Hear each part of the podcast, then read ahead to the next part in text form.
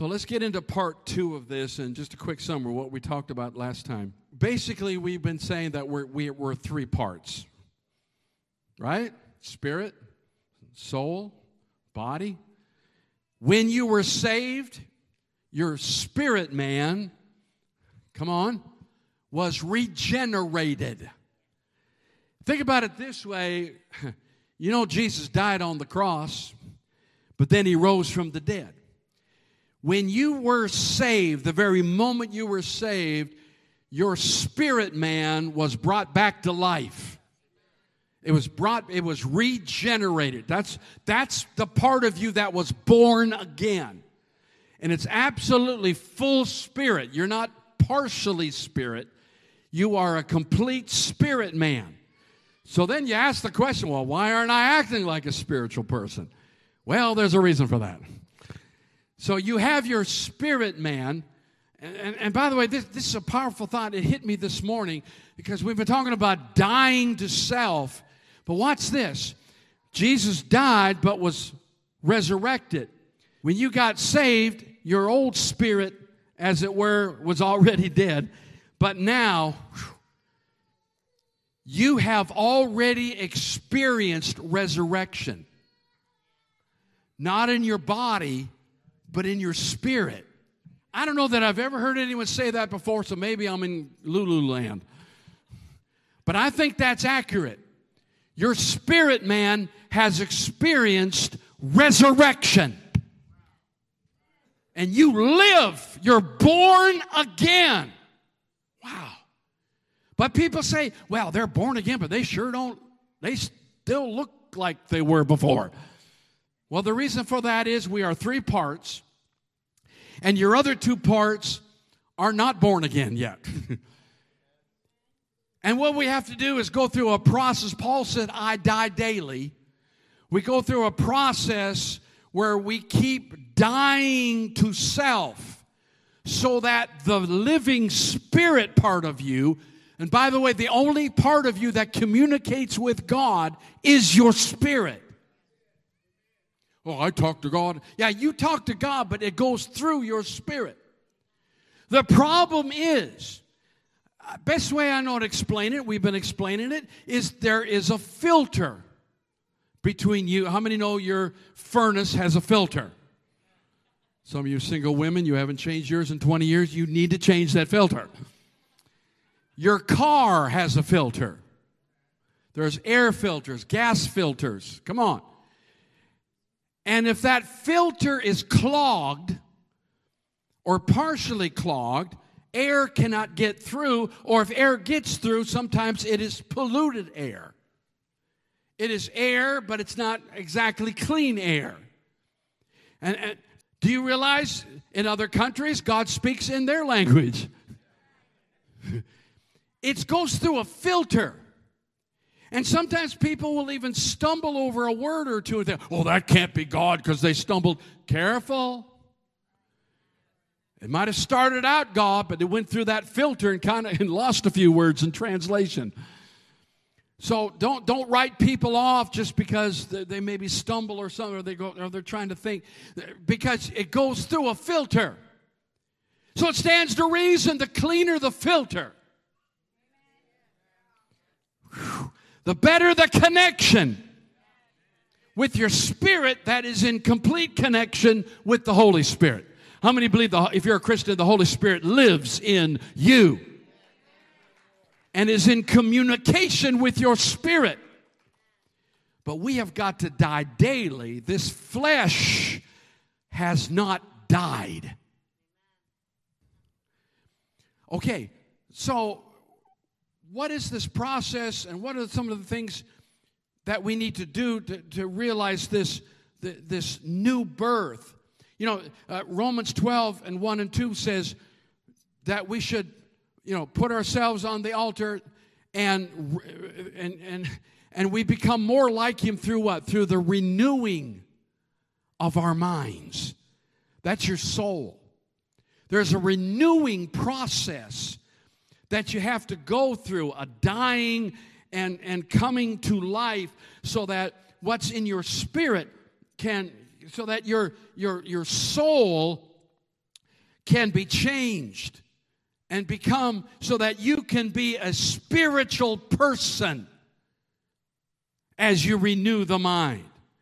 Last time we talked especially about that it's not just that the Holy Spirit is in you, but that you are literally part of the Trinity.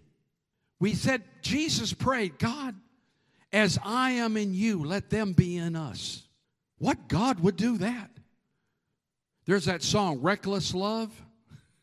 So, how could God's love be reckless? Well, He's got a lot of confidence in y'all. That's reckless. Yeah, it's reckless. God's willing to take a chance on you. It's reckless love, but He's willing to go there because He knows who you really are and who you can become in God. And you can literally walk this planet as a spiritual person in communication with God. Am I crazy or is that possible? Most of us have had our moments when we think we heard God's voice, but how many know you can literally just walk? Well, I tried that once. That's your problem. Once. It's something you practice. The mind is renewed not automatically. I can't lay hands on you and say, You are now a spiritual person. There's nothing in me to change you that way. God's not going to do it either. It's already in you. You just have to renew the mind. I was thinking about this and it totally blew my mind because we all can get our heads around the fact that we're going to live forever. And, and we, we can understand God being forever. But when we say God did not have a beginning, that kind of blows your mind. Then I got to thinking if God never had a beginning, when did He decide to make us? I mean, if He doesn't exist in time, there is no when. Then it occurred to me that He didn't just decide one day, I'm going to make me a Bruce. He always knew I would exist. If that doesn't blow your mind, you just don't care. In sense, I'm eternal. He's always known about me. And he always knew when I would mess up, and he knew that I would mess up every day. I, I, I know there was a day I was born, but that wasn't my beginning. There was a time my parents were born. And who knows? You know, they traced on my dad's side all the way back to the 1500s. I know all their names. And if any one of them had not married the person they married, would I be here? God had everything set up all the way from Adam. In fact, you, you know, you can all trace yourself back to Noah, right? We're all related there. I, I didn't exist in my in the day I was born or when my ancestors or I didn't even start when he because it said when he made Adam, he said, "Let us make man." I don't. Some people think he's not just talking about Adam, but perhaps in some way he created the whole human race.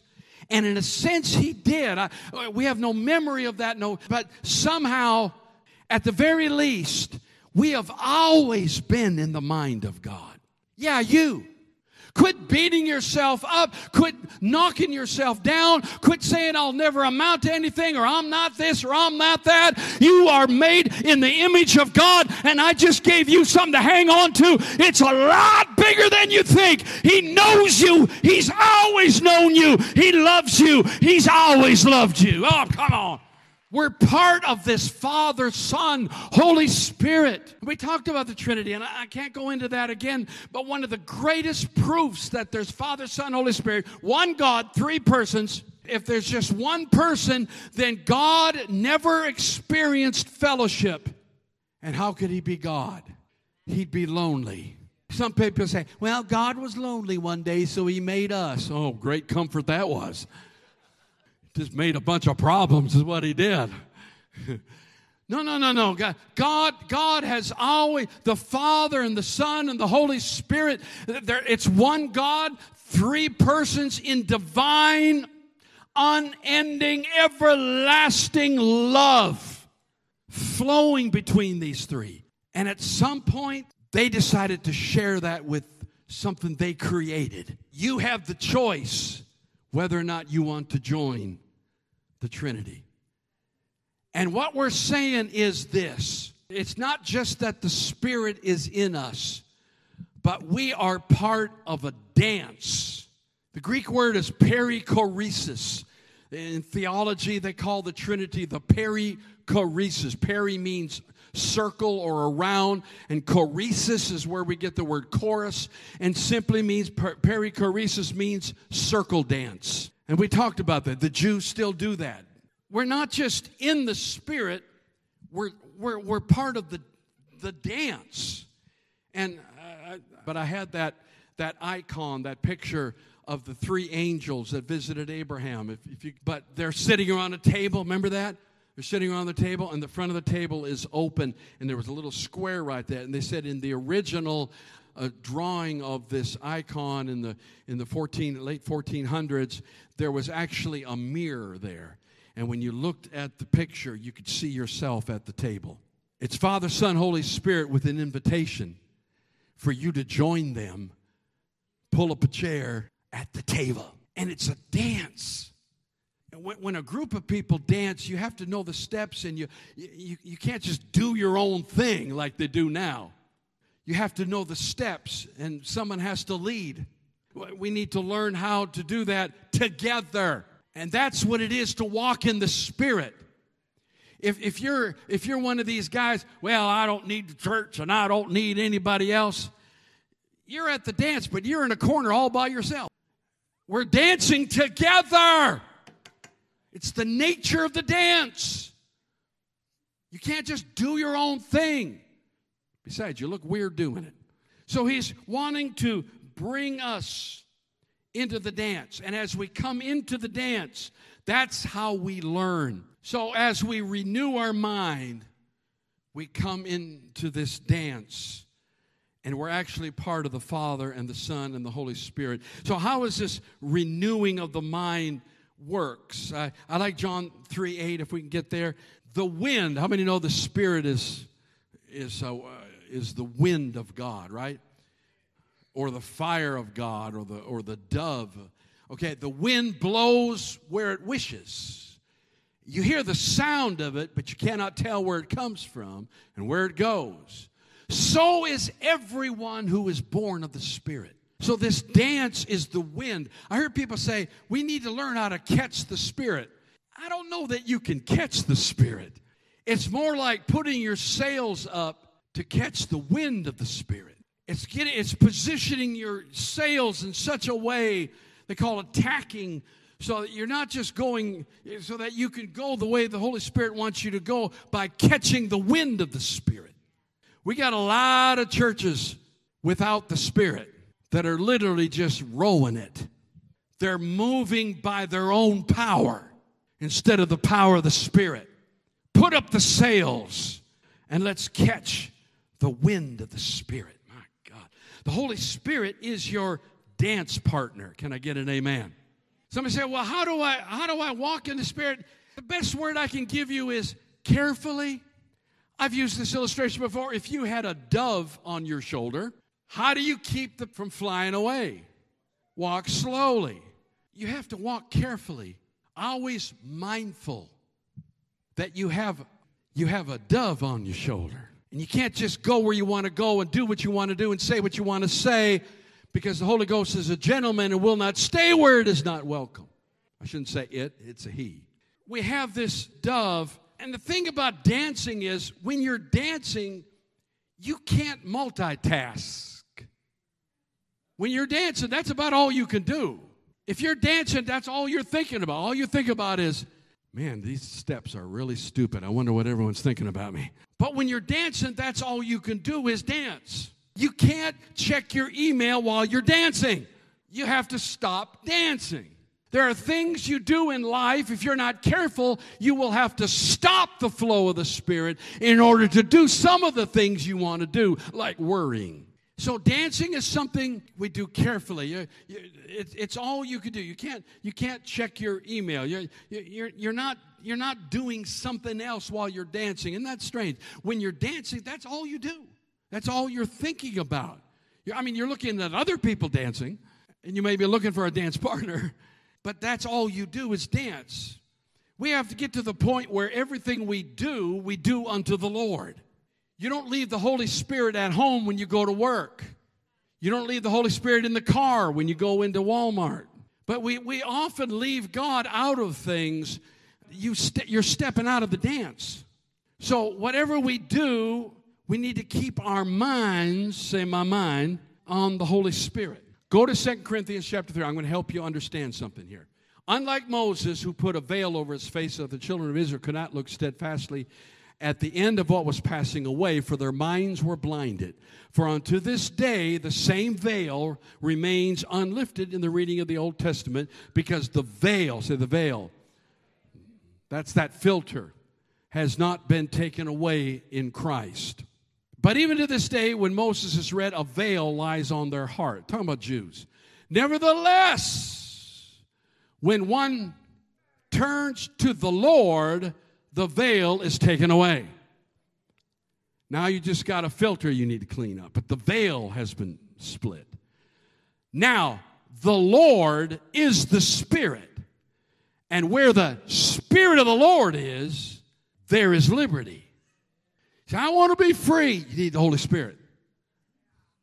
Verse 18, but we all with, say with me, unveiled face the division between us and God gone, the filter cleaned up, with unveiled face, beholding as in a mirror the glory of the Lord, are being, there it is, transformed, not overnight, not the day you're saved, but over time, transformed into the same image, going from glory to glory as by the Spirit of the Lord. There's your answer.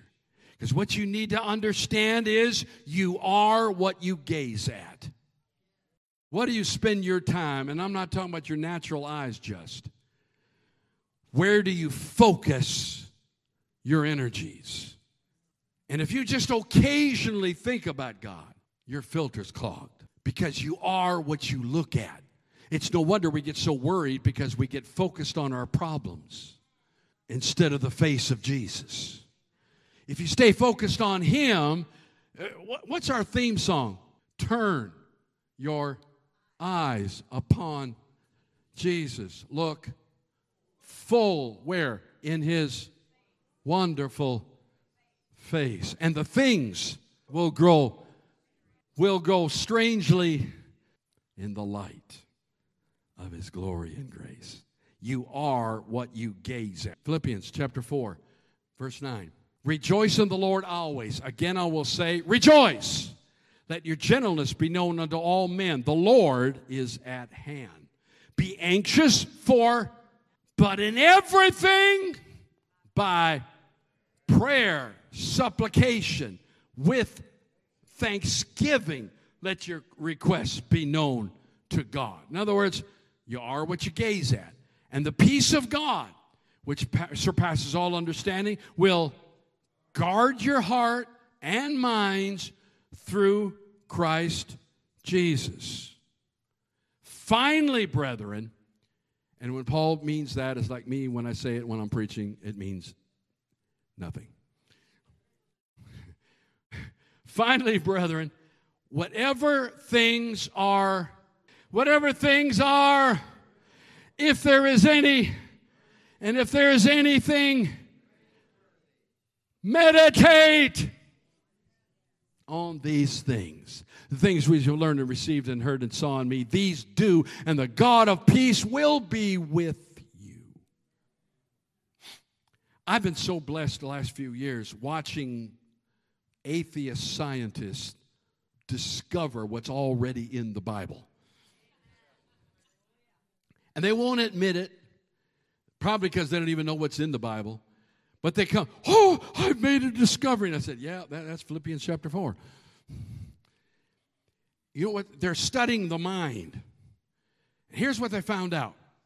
You ready for this? When, when you come across something negative, something threatening, something bad, your mind, boom, attaches to that immediately. I mean, immediately, right now, boom. And why is that? Because uh, they say when we were uh, living in the wild, if you heard something that is that a bear? Is that an enemy? If, if, as soon as anything negative, you immediately, because your survival depended on you responding immediately to anything negative. So our mind is trained to respond immediately to anything negative. Now, how does the brain respond to positive things? Generally speaking, something positive just kind of comes and goes. If it's negative, it attaches to your brain. That's why when things happen in your childhood, it's so hard to get over because it is attached to your brain and psyche, and it takes a long time to get that. So, how do you attach good things? Here's what the scientists say they said, What you got to do, let's say you see a beautiful sunrise. Some of us will just say, Oh, that's a nice sunrise. Boy, I'm worried about tomorrow. Here's what they say every time you see something positive, you hear something positive, you see something beautiful, you have to focus on it for at least four or five seconds. Ten seconds is better. And if you'll focus on it for four, five, six, seven seconds, the brain finally concludes it's important and it will attach a positive memory to your brain. 2,000 years ago, Paul said, Think on these things. And that word, that word uh, on that verse, if you go back, when it says uh, uh, think on these things, it literally means to focus on these things. It, the Greek word there is actually fasten. Fasten your thoughts.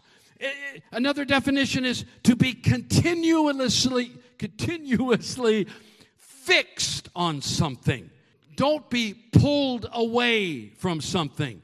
Paul's saying, whatever things, whatever things, meditate, fixate, focus. That's why we need to thank God every time something good happens, because that's how we connect to it and it stays in our spirit. People who are not thankful are usually people with a lot of problems. So it took 2,000 years, but they're finally catching up with the Apostle Paul. And I think this will help you. And we've kind of always known this because we have these little little phrases. Take time to smell the.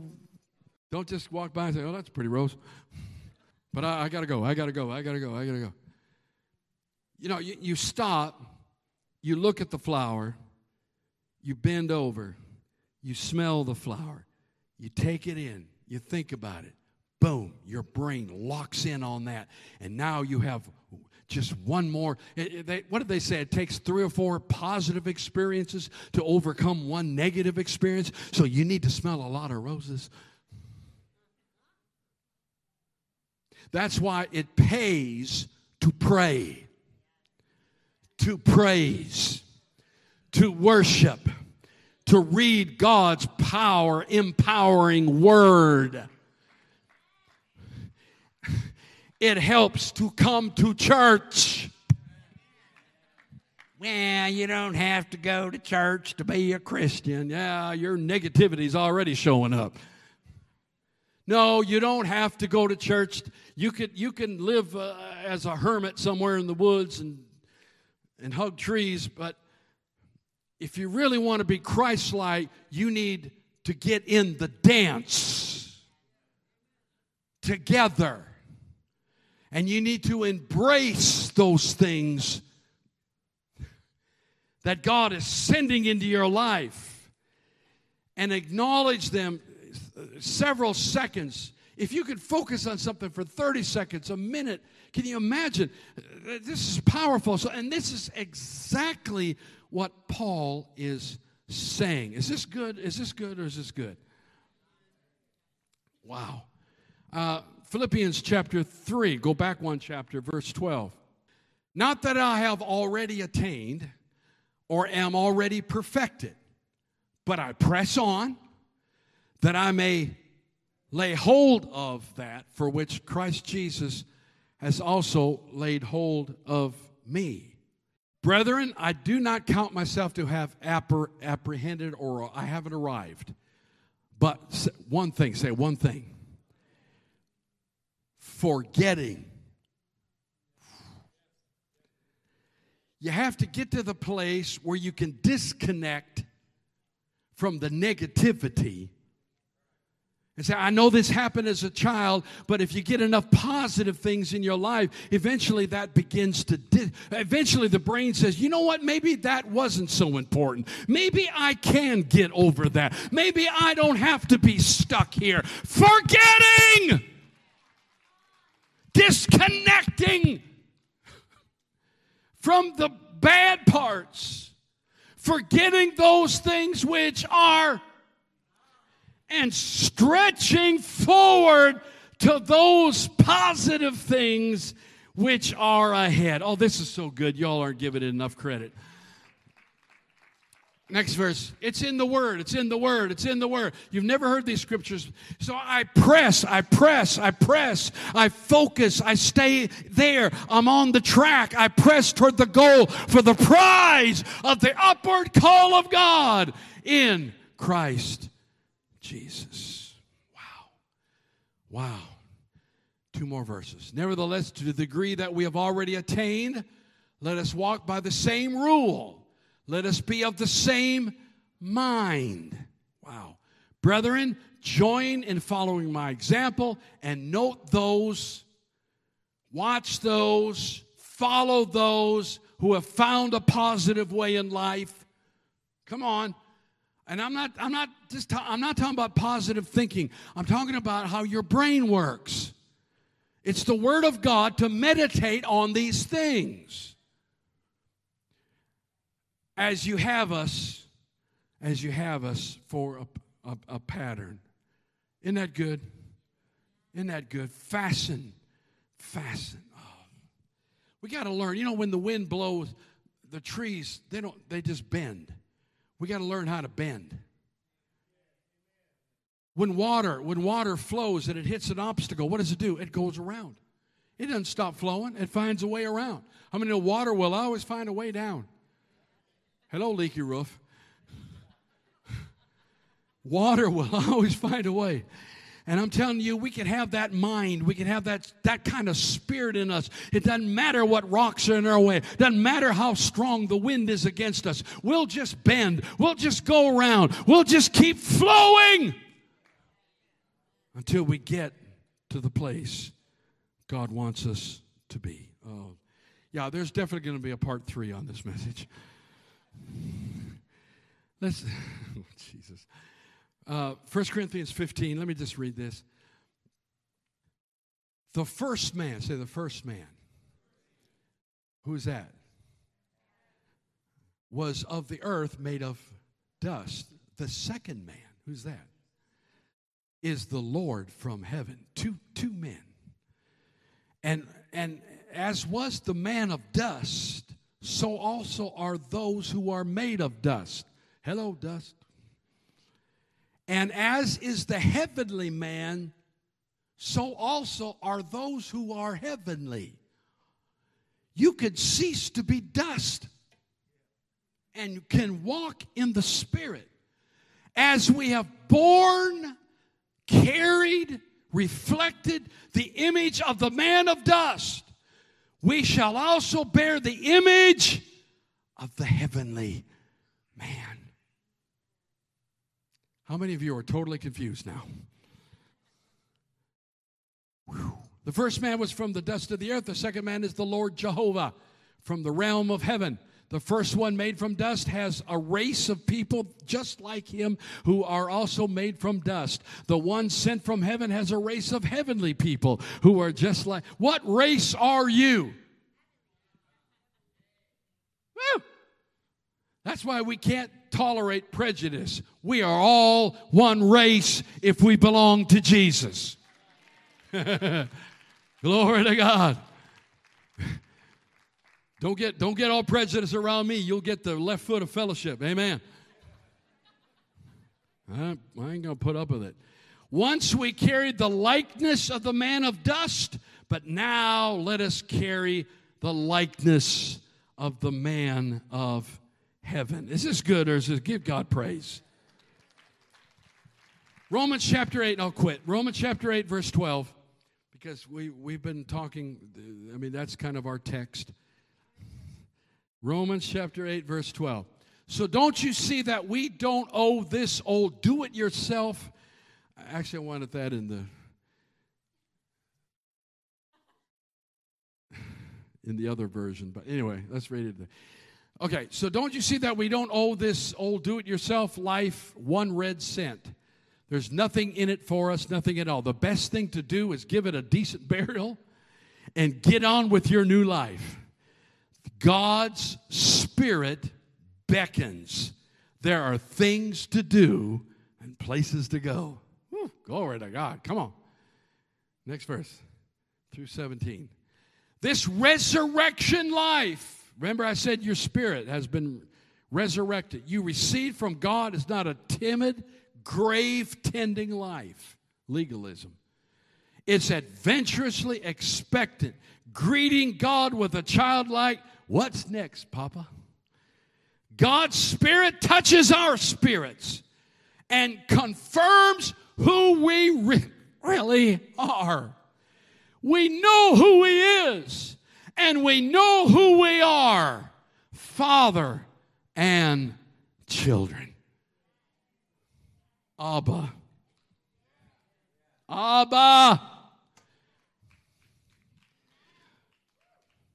The Lord's Prayer, Our Father, that's Abba. You don't really pray to Jesus, you pray through Jesus. You pray to the Father, helped by the Holy Ghost. Oh, that's the next sermon. I'm sorry. And we know we are going to get what's coming to us an unbelievable inheritance. We go through exactly what Christ goes through. If we go through the hard times with Him, then we're certainly going to go through the good times with Him.